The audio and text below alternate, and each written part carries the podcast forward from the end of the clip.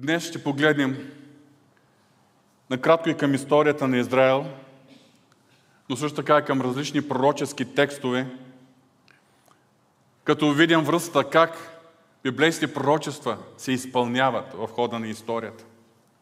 И най-важното, целта на това послание не е просто да научим нещо повече за историята или дори не е и толкова да видим как историческите събития се вписват в библейски пророчества. Главната цел е Бог да запази в сърцата ни по-голяма, по-голяма любов към Божия народ, да обичаме повече Божия народ и да бъдем по-дразновени и ревностни в молитва за Божия народ. Темата днес, както видяхте, е лозата, маслината и смокинята.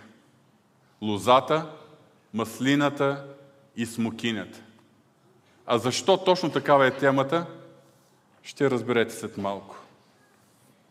Всички знаем, че Израел има специално място в Божието сърце и в Божият изкупителен план за човечеството. Съвсем накратко, нека да си припомним, че Бог е въздигнал Израел по силата на обещанието и завета даден че Авраам, която Бог е възложил. В крайна сметка Бог е извел израелтяните от Египет и това е било през 1446 година преди Христа. 1406 година преди Христа е започнало завладяването на обещаната земя под ръководството на Исус Навин. 1010 година преди Христа е започнало царуването на Давид, най-напред над Юда, първите 7 години, а след това и над целият Израел.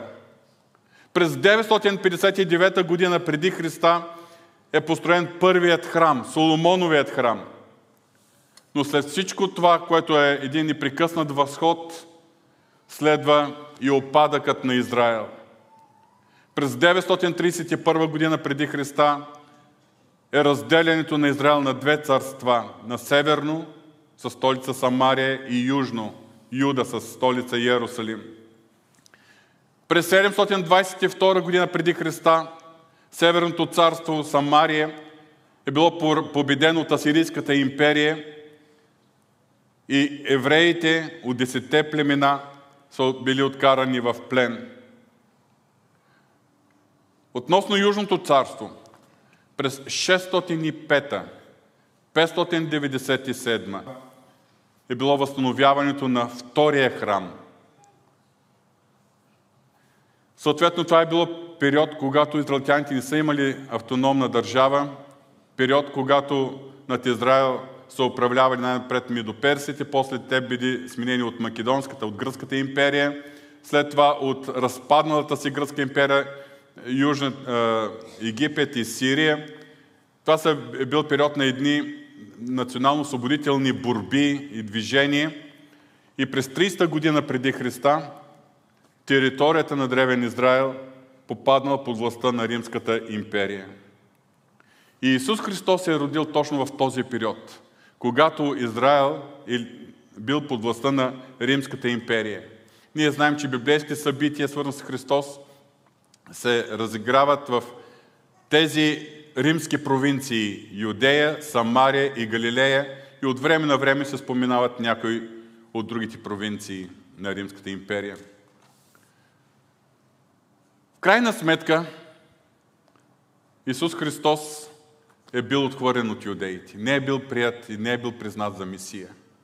И точно последните дни преди, когато беше посетен, през следващите дни още веднъж Исус Христос тържествено с виковите Осанна, благословен, който иде в Господното име. Но в Лука 19 глава ние четем Неговия плач. И като се приближи и видя града, плака за него и каза, Ех, ако ти бе познал поне в този ден това, което служи за мира ти. Но сега това е скрито от очите ти. Защото ще настана за тебе дни, когато твоите ни приятели ще издигнат валове около тебе, ще те обсъдят, ще те притиснат от вред, ще те разорят, ще изкара много време в храма, но имал време на саме с учениците си. И в един от тези дни, след като напуснали храма, са се изкачили на Лионския хълм, място откъдето се е растила цялата гледка на Иерусалим и там са виждали, се е виждал добре храма, учениците са му показали зданията. И когато така са възхищавали за тази величествена постройка, храма, четем те 24 глава 2 стиха, той му отговори, виждате ли всичко това? Става про за зданията на храма. Истина ви казвам, тук няма хвърлянето на Месия. Само ден-два след, този, след това пророчество. Юдеите са изрекли нещо страшно. Когато са викали, разпни го, разпни го, те са казали, кръвта му да бъде върху нас и върху децата ни. Как са се изпълнили тези пророчества на Исус Христос? Някъде през 60-те години, 60-64-6 година, е имало бунтове на така под, подгладени от зелотите в Иерусалим. Иерусалим е бил обграден, обсъден от римските гилиони, легиони и през 70-та година Иерусалим бил превзет и разрушен заедно с храма. През 135 и 136 година, защото малка част от населението на юдеите са останали да живеят по земите на Юдея, Самария, Галилея, особено Юдея и Галилея. През 135-136 година под ръководство на император Адриан, римляните прогонили юдеите от техните земи и принудително ги разселили из цялата империя и родовия храм. И така, векове наред са се водили войни за контрола на Иерусалим между мусулмани и кръстоносци. А малкото останали юдеи по тези земи са били гонени, презирани, преследвани и избивани, както от едните, така и от другите. През 1517 година Иерусалим попаднал под властта на Османската империя. Сега има един интересен епизод в историята, защото през 1538 година, това е малко, около 20 години след попадането на Иерусалим под властта на Османската империя, Султан Сюлейман I, който е известен под името Сюлейман Великолепни, възстановил стените и порти на града. Обаче зазидал златната порта. И знаете ли защо е зазидал? Защото му докладвало, че има пророчество, че през нея ще влезе Месият. И той е зазидал, за да попрече на Месията да влезе през златната порта.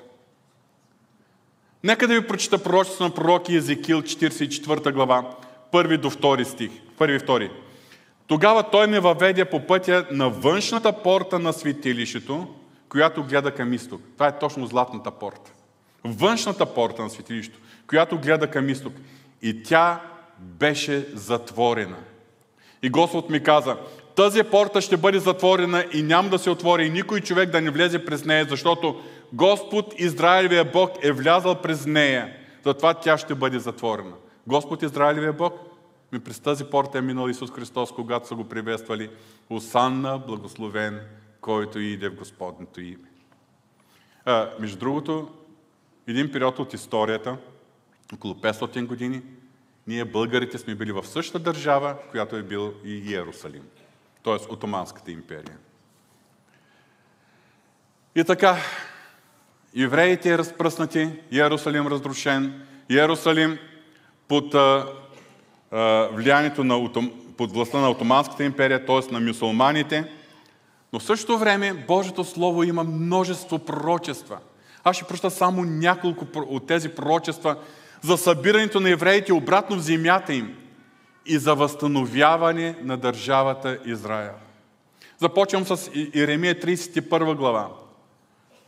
Ето, аз ще ги доведа от северната земя и ще ги събера от краищата на света, с известно съкръщение. Десетия стих. Който разпръсна Израел, той ще ги събере и ще го опази, както овчаря стадата си. 11 стих. Защото Господ е изкупил Яков, изкупил го от ръката на по-силния от него. Езекил, 37 глава, 21 и 22 стих.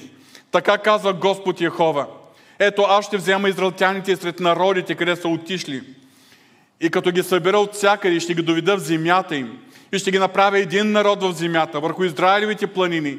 Един цар ще царува над всички тях. И няма да бъдат вече два народа.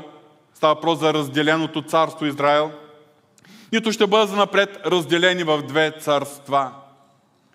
В книгата на пророк Амос, 9 глава, 14 и 15 стих. И аз ще върна от плен народа си Израел. Те ще съградят запустелите градове и ще ги населят. Ще наседат лузя и ще пият виното им. И ще направят градини и ще едат плода им. И те няма вече да бъдат изтръгнати от земята, която им дадох, казва Господ Твоя Бог. Още в края на 19 век и началото на 20 век, когато територията на Древен Израел е била под, все още под властта на Отоманската империя, евреи от различни страни са започнали да идват и да се заселват на тази територия.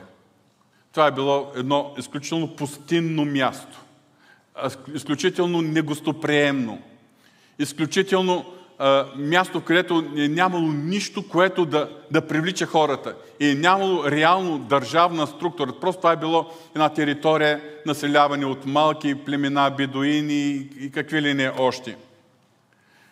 През този период, през 1909 година, 66 еврейски семейства са събрали над пясъчните дуни, дюни край Средиземно море и се разпределили там земята, чрез лотария, която те спровели с морски, морски миди.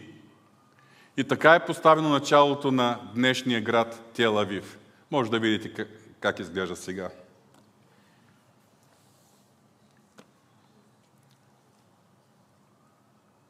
Казах, Отоманската империя превзела тази територия 1517 година.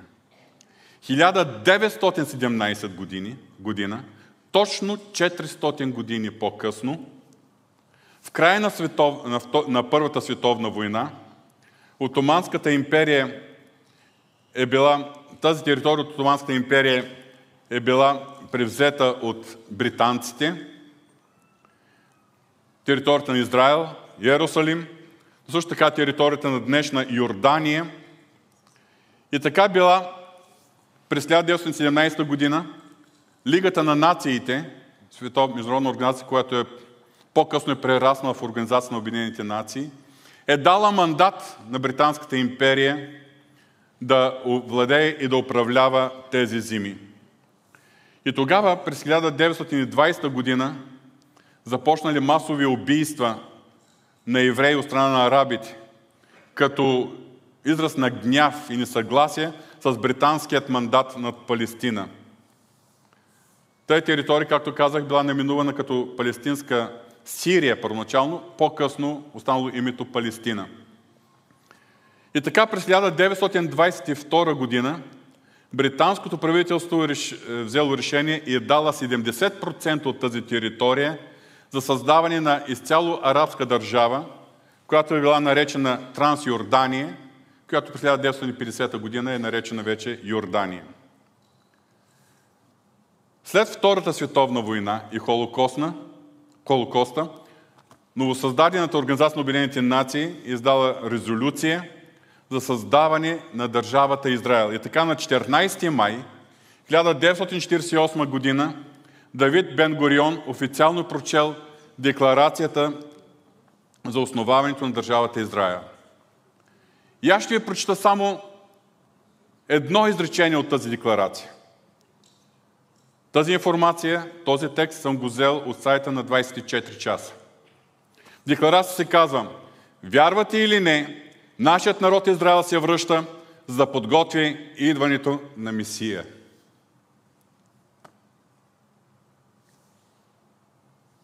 Това се е случило след около 55 години усилие да създаде еврейско общество, през време на което има множество военни сблъсъци между араби и новозаселващите се евреи. И след около 2500 години, в които евреите са нямали своя независима държава. А в Исаия 66 глава 8 стих ние четем Божиите думи – Кой е чул за такова нещо? Кой е видял нещо подобно? Би ли се родила цяла земя за един ден? Или би ли се родил един народ отведнъж? А Сионската дъщеря, щом започна се мъчи, роди синовете си. Този ден са издигнали глава. Коварен ново е точно 14 май 1948 година. И още от самото си създаване държавата Израел не е била призната от всички арабски държави. Сега вече има няколко арабски държави, които се е признали, с които има сключено примирие. Но веднага е започнала война за нейното ликвидиране. И това е пророкувано в Псалом 83. Започвам от първи стих. Боже, ни дей мълча, ни премълчавай, нито бивай безмълвен, Боже. Защото ето враговете ти правят размирие и ненавистниците ти са издигнали глава. Коварен съвет против, правят против Твоя народ и се наговарят против скритите Твои. Казаха, елате да ги изтребим, за да не са народ и да не се споминава вече името Израел. Защото единодушно се съгласиха заедно и направиха съюз против теб. И по-нататък следващите стихове на Псалом 83 се изброяват народите, които са направили този съюз. Тяхната цел, тяхната философия от тогава до ден днешен е елате да ги изтребим, за да не са народ и да не се споминава вече името Израел. Географските карти на тези арабски народи, повечето от които не са признали Израел, не фигурира държавата Израел. И така, първата война, която е започнала, била на следващия ден след прогласяването на декларация за създаването на държавата Израел. Още на следващия ден, на 15 май, народите от Псалом 83 са нападнали от различни страни, от всички страни са нападнали държавата Израел. В този момент Израел е имал едно временно правителство да контролира западният Иерусалим или новата част на Иерусалим. И Израел не само е отблъснал вражеските войски, но и разширил своите територии. В тази война срещу Израел са участвали Ливан, Сирия, Саудитска Арабия, Трансйордания, Ирак и Египет. И тогава, в резултат на примирието, което е било сключено, Иерусалим е бил поделен между Израел и Трансйордания. На Израел е даден да контролира западният Иерусалим или новата част на Иерусалим, който те първа се населва, а източен Иерусалим, който включва старите библейски места, включително и храмовия хълм, на който вече има построени джамии, са останали под контрола на Трансйордания. Следващата значителна война е войната през 1967 година, така наречената 6-дневна война. Това е било в момент, когато Египет, Сирия и Йордания се подготвили да нападнат едновременно еврейската държава.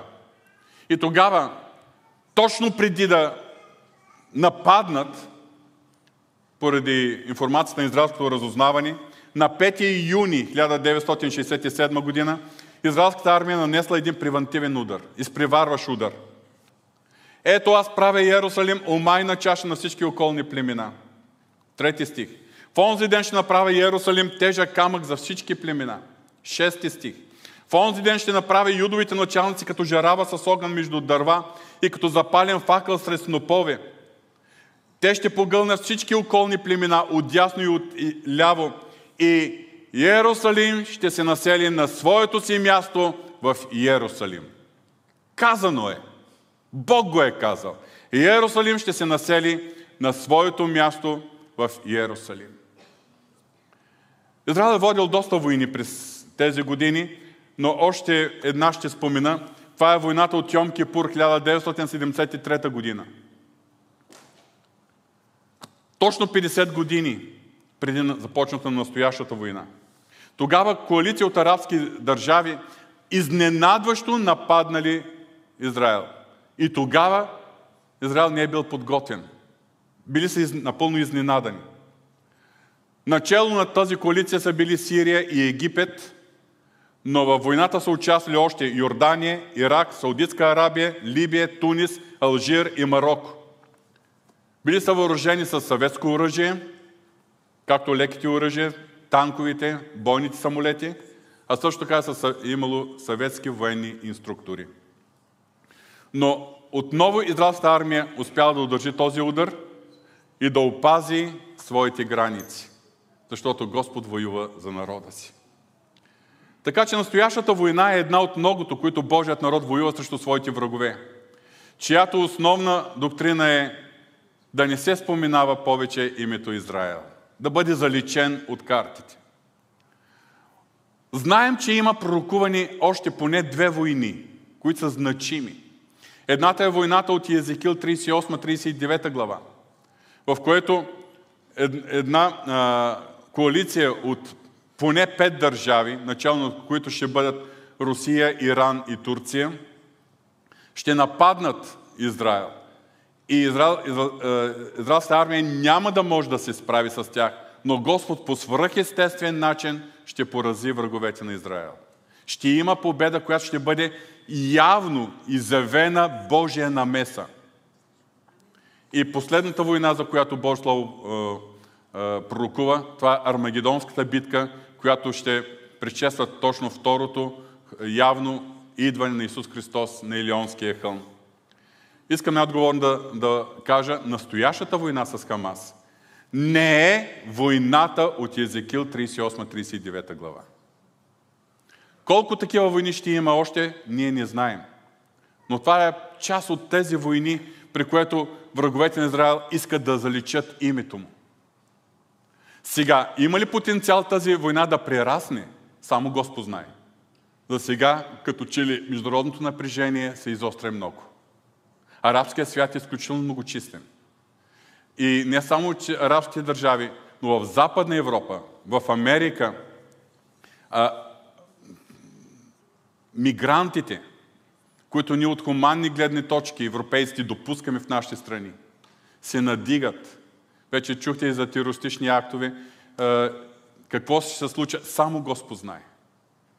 Но ако протести, и видяхме заедно с израсли знамена, че се развяха знамена с цветовете на дъгата. Това беше Израел. Сега Израел е различен. Защото това, което получаваме като информация, и в социалните мрежи има множество видеа вече, как гражданите на градовете излизат вечер по балконите, мощните тон колони пускат песни молитви и хората са заедно да пеят и да се молят. Последните дни попаднаха доста видеа войниците, които са мобилизирани, как се молят. С, молят се с псалмите. Само едно видео ще помоля да пуснете. когато войниците се молят и изричат с текста на 121 псалом.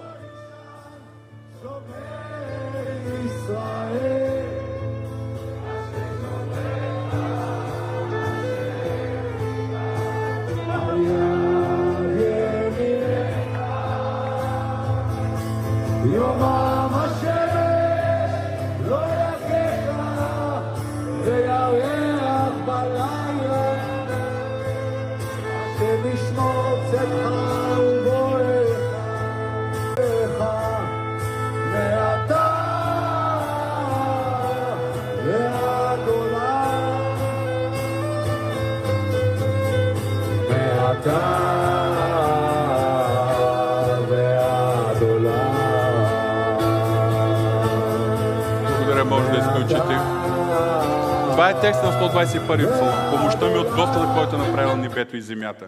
Той няма да се остави да, да се поклати крака ти. Онзи, който те пази, няма да задреме. Ето, няма да задреме, нито ще заспи онзи, който пази Израел.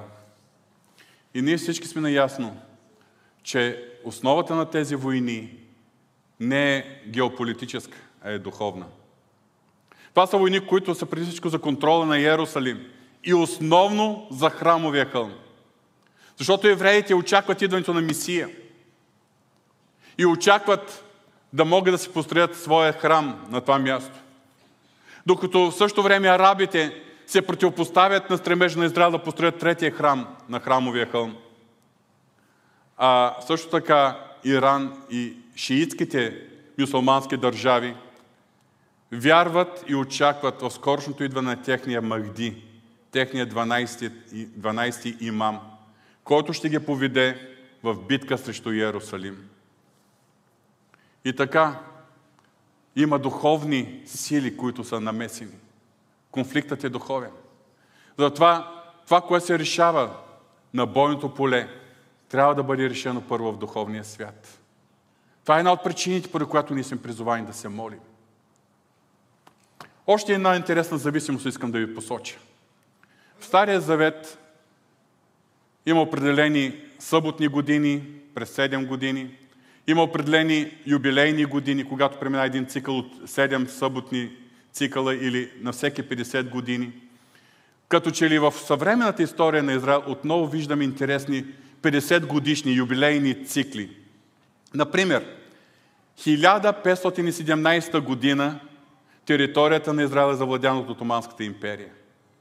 400 години по-късно, или точно 8 юбилейни цикъла, започва британския мандат, благодарение на който след това се дава възможност да основе държавата Израел. Един юбилейен цикъл по-късно, 1967 година, е 6-дневната война, когато израелтяните спечелят контрола над Иерусалим. И още един юбилейен цикъл, 2017 година. Съединените щати са признали Иерусалим за столица и премесиха посолството си там. Още един интересен юбилейен цикъл. На 6 октомври, следващия ден, отново е Пур. Йон Кипур е най- сериозният от всички есени празници на израелтяни. Това е единът на умилостивението. Йон Кипур е празник, който се предшества от дни на пост, смирение, молитва и покаяние. И в този ден, 1973 година, когато израелският народ е празнувал и бил в смирение и покаяние, дали проформа или сърдечно, само Господ знае, тогава той е бил нападнат от околните народи. 50 години по-късно, един юбилейен цикъл, тази година, на 7 октомври, следващия ден, отново е нападнат от Хамас. Обаче, това е бил празника Сухот, последния ден на Сухот. Това е празника на шатрите. Това е денят, в който по улиците на Иерусалим са се изкарвали свитъците на Тората. И целият народ е празнувал и е благодарял на Бога за даването на Божието Слово, на Божия закон. Е, тази година това не се е състояло. Защото сутринта рано е било нападението на Хамас. И двете войни започнали абсолютно изненадващо. Армията на Израел не е била подготвена. Първата война израелтяните са нанесли съкрушителна победа над своите врагове. Очаквам и вярвам, че Господ ще даде такава победа и сега, настоящата война. Най-главният въпрос е кое е важно за нас, езическите християни. За да можем да разберем това, което Бог очаква от нас в настоящо време, най-напред ще разгледаме библейските символи, които се отнасят за Израел. Божието Слово намираме три плодоносни растения, които символизират Израел. Лозата, маслината и смокинят. Вярно си спомните, точно това е и заглавието на днешното ни размишление. Лозата, маслината и смокината. Лозата е символ на Израел от гледна точка на духовните му привилегии, на духовната му връзка с Бога. Например, книгата на пророк Осия, първа глава, четем, десета глава, извинявайте, първи стих. Израел е лоза, която се разпростира и дава изобилно плод. Колкото повече бяха плодовете му, толкова беше умножил жертвениците си. Колкото по-хубава беше земята му, толкова по-хубави беше направил стълбовете си на идолите си. Други думи, Бог говори с пророк Осия. Израел е лоза, обаче вместо да даде плод, има идоли, има жертвеници, има идолослужение. В книгата на пророк Исаия, пета глава, това е известната песен за лозито ми. Лозито на Бога. Сега ще пее на, любим, на любимия си песен. Песен на обичния си за лозито му. Любимият ми имаше лозе, на много благородно бърдо. Окопа го и го очисти от камъните и го насъди с отбрана лоза, съгради кула сред него, изкопа още лин в него и очакваше сладко грозде, но то роди диво. Песента за лозето. И тези изрази, които намираме в книгата на пророк Исаия, свързвате ли ги с една притча на Исус Христос? Притча, която той е изказал след своето тържествено посрещане в Иерусалим. Причта за лозето и злите земеделци. За един господар, който е имал лози, който го е насъдил, съградил кула, изкопал лин в него и го е дал на земеделци под найем, за да се грижи за него и да събират плода му. Във времето на беритбата той е изпратил своите слуги да приберат плода. Веднъж, съответно тези наематели бият от Израел. Очаквал Израел да бъде светлина и свидетел, и свидетел през всички останали племена и народи. Но Израел не е дал този плод. Не е разпознал, че Исус Христос, че Исус от Назарет е обещанието от Бога Мисия. Отхвърлил го е и го е предал на разпятие. Затова Исус Христос, преди да се случи последните дни на своя земен живот, е пророкувал точно това, че Бог отнема своят призив от израелският народ като лози – и го предава на един нов народ, на църквата Христова. Защото малко преди това, Исус, т.е. малко след този разговор, Исус Христос, когато е бил със своите ученици, той е изрекал тези думи. Аз съм истинската лоза и от моят отец е земеделецът.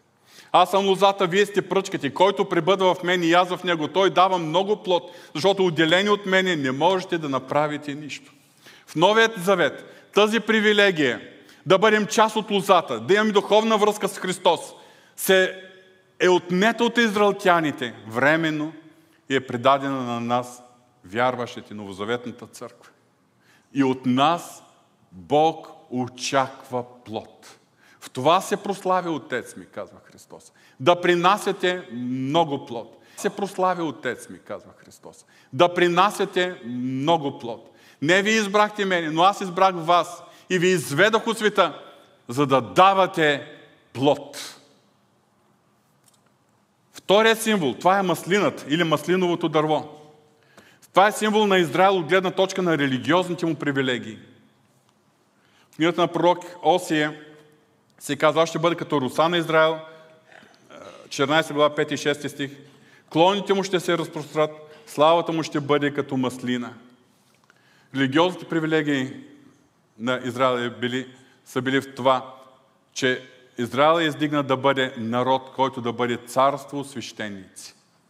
Да свещенодейства пред Бога. И да бъде посредник между другите народи и Бога.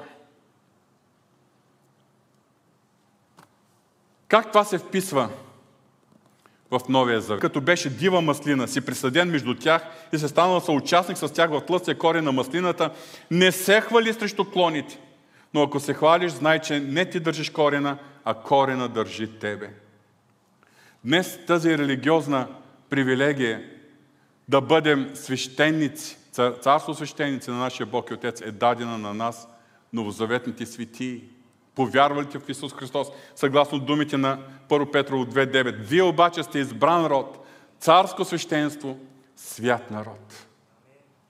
Лоза, смокиня, е, маслина, на трето място е смокинят. Става въпрос за смоковни, стария превод смоковница или смокинино дърво. Смокинята е символ на Израел от гледна точка на националните му привилегии. Нямам спирам подробно в Михея 7 глава, може да прочетете. Националните привилегии на Израел обаче не са дадени на повярвалите езичници на църквата. А Господ ги е запазил за своя народ. И затова след като юдеите отхвърли Исус като Мисия, смокинята Израел била прокълната. Нека се припомни най-напред една притча, която Исус Христос е изрекал. Става въпрос за безплодната смокиня, която господарят наредил неговия слуга да е отсечен. Слугата е казал, нека да я разкопаем още една година, още веднъж да, да създадем условия. Ако ни даде плод, тогава ще бъде отсечена. По-късно, последните му дни, Исус Христос, се е прибирал към Иерусалим със своите ученици, намерил на пътя една безпломна смокиня и той е проклел и тя е съхнала на същия час. Това е една пророческа иллюстрация за това, което се случи с Израел. И в Матея 24 глава, когато Исус Христос е давал белезите за, за последните дни, той е дал тази притча. 24 глава, 32 до 35 стих. Научете притчата за смокинята. Когато клоните вече умекнат и развият листа, знаете, че лятото е близо. Също така и вие, когато видите всичко това, да знаете, че то е близо при вратата. Истина ви казвам, това поколение няма да премине, докато не се сбъдне всичко това. Небето и земята ще преминат, но моите думи няма да преминат. Скъпи братя и сестри, от 14 май 1948 година клоните на прокълнатата и съхнала смоковница се появиха отново. Те започнали да, започнаха да умекват, започнаха да развиват листа. И това за нас е основното и най-силно доказателство за скорошното второ явно пришествие на Господ Исус Христос и грабването на църква, което ще бъде преди това. Даже ако вземем думите на Исус Христос буквално, това означава, че всички поколението, които сме родени след 1948 година, ще бъдем свидетели на тези събития. Искам да попитам, колко от тук присъстващите сте или сме родени след 1948 година? Словото ни казва, това поколение няма да премине, докато не се изпълни всичко това. Тук е мястото да, да ви споделя за едно лъжеучение. Едно лъжеучение, което е демони, дем, доминирало векове наред в църквата. Въпреки, че църква е била родена в Иерусалим на година на 50-ница, първоначално тя се разпространява сред юдеите. Бог, чрез откровението на е, Симон Петър, за, е, така, довел благовестието до първият езически дом. Също така, Бог е призвал по-късно и Павел като апостол на езичниците и другите апостоли са се пръснали да разпространяват благовестието и в физическия свят. И така още от самото начало, за кратко време, църквата е станала предимно езическа. И в църквата, доминирана от езичниците, се е зародило това опасно лъжоучение – доктрината на заместването. Съгласно тази доктрина, Бог вече е прекъснал своя завет с физическия Израел. И има свой завет, т.е. Божия завет се прехвърля от физическия Израел към духовният Израел, т.е. църквата. Физическият Израел е отхвърлил Исус Христос и затова е отхвърлен от ще ви цитирам думите на един млад човек, който той е изрекал на 13 август 1920 година. Аз вярвам, че моето отношение към евреите е в съгласие с волята на Всемогъщия Бог. Заставайки открито срещу евреите, аз съм инструмент в неговата ръка. Знаете ли кой е изрекал тези думи? Адолф Хитлер. Христос е пророкувал. Тези, които ви гонят, ще мислят, че принасят църквата. Те са разбирали, че привилегията на смокинята, на а, маслината са предадени на църквата. Но не са разбирали символа на смокинята, държавата Израел. И за тях, под влияние на тази доктрина, антисемитизмът е навлязал много дълбоко в църквата. Задавате ли си въпрос, защо по време на Втората световна война духовните лидери от света, в лицето на папата, в лицето на водачите на другите православни и други църкви не са се опълчили срещу Холокост. Тук ние сме благословени като българи. За това, че сме имали един Димитър Пешев – за позицията на Българска православна църква и Българския парламент, за опазването на българските евреи. И само можем да благодарим на Бога за това, защото ние жънем плодовете, благословенията от тяхната дейност. Поради тази доктрина, много хора, вярващи, не очакват скорошно второ пришествие. Защото за тях формирането на държавата Израел 48 година и всичко, което става до ден днешен, е просто историческо събитие, но няма някаква пророческа стойност. Така че Христовото идване не е свързано с основанието на държавата Израел. Може би Христос ще дойде, когато той е да речем след 1000, 3000, 5000 години. Той се знае.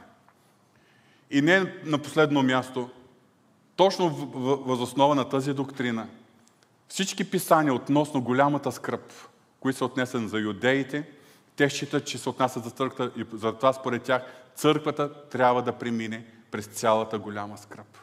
Когато отхвърлим доктрината на замесването, тогава ясно разграничаваме библейски пророци, които се отнасят за църквата и които се отнасят за Израили и разбираме, че църквата няма да премине през Божия гняв.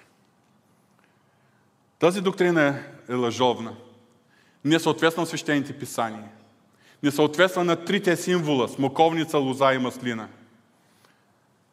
Ние вярваме, че маслината в момента развива клони, развива листа. Е от юдеите, благодарение на израелския народ.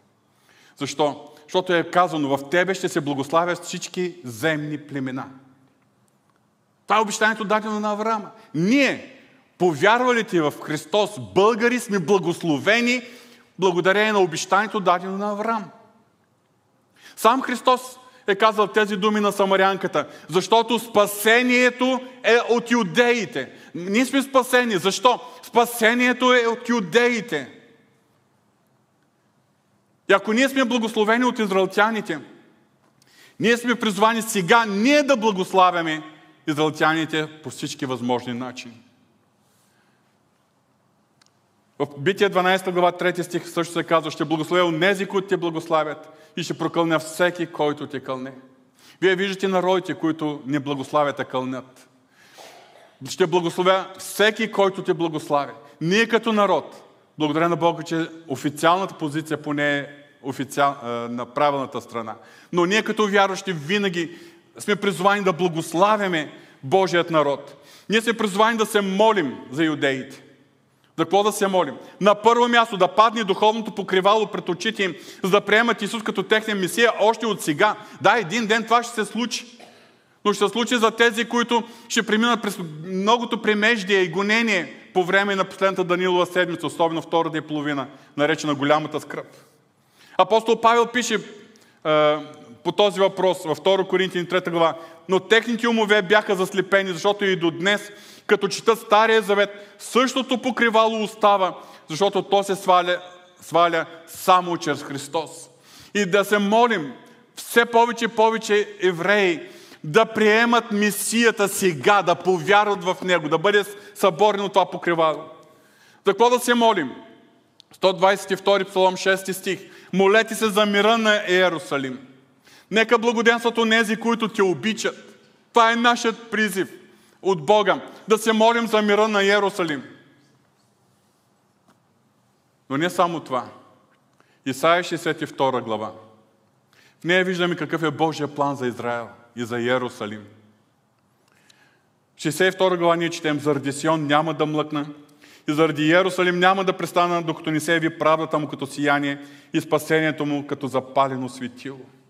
После 6 и 7 стих. В следващите стихове пророк Исаия описва какъв е Божия план за Израел и за Иерусалим. И в 6 и 7 стих има апел, който е директно отправен към нас. На стените ти Иерусалим поставих стражи, които никога няма да мълчат. Тези стражи са символ на хората, които молистват ходатайства на молитва. На стените поставих стражи, които никой няма да мълчат, нито денем, нито нощем. Вие, които припомняте на Господа, ни замлъквайте и не му давайте почивка, докато ни утвърди Иерусалим и докато ни го направи за похвала на земята. Говорим за израелтяните. А какво да бъде нашето отношение към палестинците? Защото и палестинците страдат. И палестинците умират. Всеки палестинец също има безсмъртна душа. Всеки палестинец се нуждае от спасение. Но спасението не е в вярата и в идеологията, която повечето палестинци, поне в ивицата Газа, изповядват. Защото на западния бряг нещата са малко по-различни. Спасението за палестинците е единствено да приемат Исус Христос. Затова нашата молитва за палестинците, Господ и на тях да смъкне духовното покривало. Духовното покривало от тяхната религия, която им пречи да приемат Христос. Духовното покривало на омразата срещу израелския народ, което им пречи да което ги потиква да убиват и да бъдат срещу, да отхвърлят това покривало на идеологията, която в момента изповядват много от тях. За съжаление, трябва да ви кажа, че в Библията има и пророчества за, за палестинците. Няма да ги чета днес. Не са много добри. Който иска, може да се прочете, примерно, книгата Пророк Амос, първа глава, 6 и 8 стих. Но Божия съд на тях ще бъде не като дисциплинарна мярка, както е при, при е, израелтяните, с цел те да се обърнат към Бога, а ще бъде съд за тяхното отношение към Израел. Господа ги помилва, като отваря очите и благовестието да може да проникне сред палестинците. Какво е бъдещето на Израел? Съвсем накратко. Очаква ги тежко бъдеще, особено по време на последната 70-та Данилова седмица. Особено през втората половина, вторите три години и половина, наречени голяма скръп. Тогава срещу Израел, срещу Иерусалим, не само, че ще има гонение, че израелтяни ще трябва да бягат, че ще напуснат Иерусалим, ще отидат в един прибежищен град. Тогава ще бъде голямата рата на изток и на запад. Така ще се образува голяма долина, която сам Исус Христос ще дойде на земята. Но за да дойде Той, трябва да се случи още едно събитие, още едно пророчество да се изпълни. Захария 12 глава 10 стих. А на Давидовия дом и на Иерусалимски жители ще излее дух на благодат и моление. И те ще погледнат към мене, когато прободоха – и ще плача за него, както някой плаче за едничкия си син. И ще скърбят горчиво за него, както някой скърби за първородния си. И когато това се случи, в 14 глава 4 стих на Захария четем, в онзи ден краката му ще застанат на Лионския хълм, който е срещу Иерусалим на изток. И Лионския хълм ще се разцепи по страдата на изток и на запад. Така ще се образува голяма долина, както половината, като половината хълм се оттегли на север, а другата половина на, на юг. Учените казват, че точно по Тилионския хълм се срещат две тектонични плочи, които могат да предизвикат земетресение и това разцепване. И така, когато Исус Христос дойде втори път на земята, останалите живи от еврейския народ ще преминат в месианското царство на нашия Господ Исус Христос. И Израел ще бъде тогава напълно възстановен. И тогава Израел ще бъде глава на всички останали народи. Но до тогава ние имаме призив да се молим и да благославим.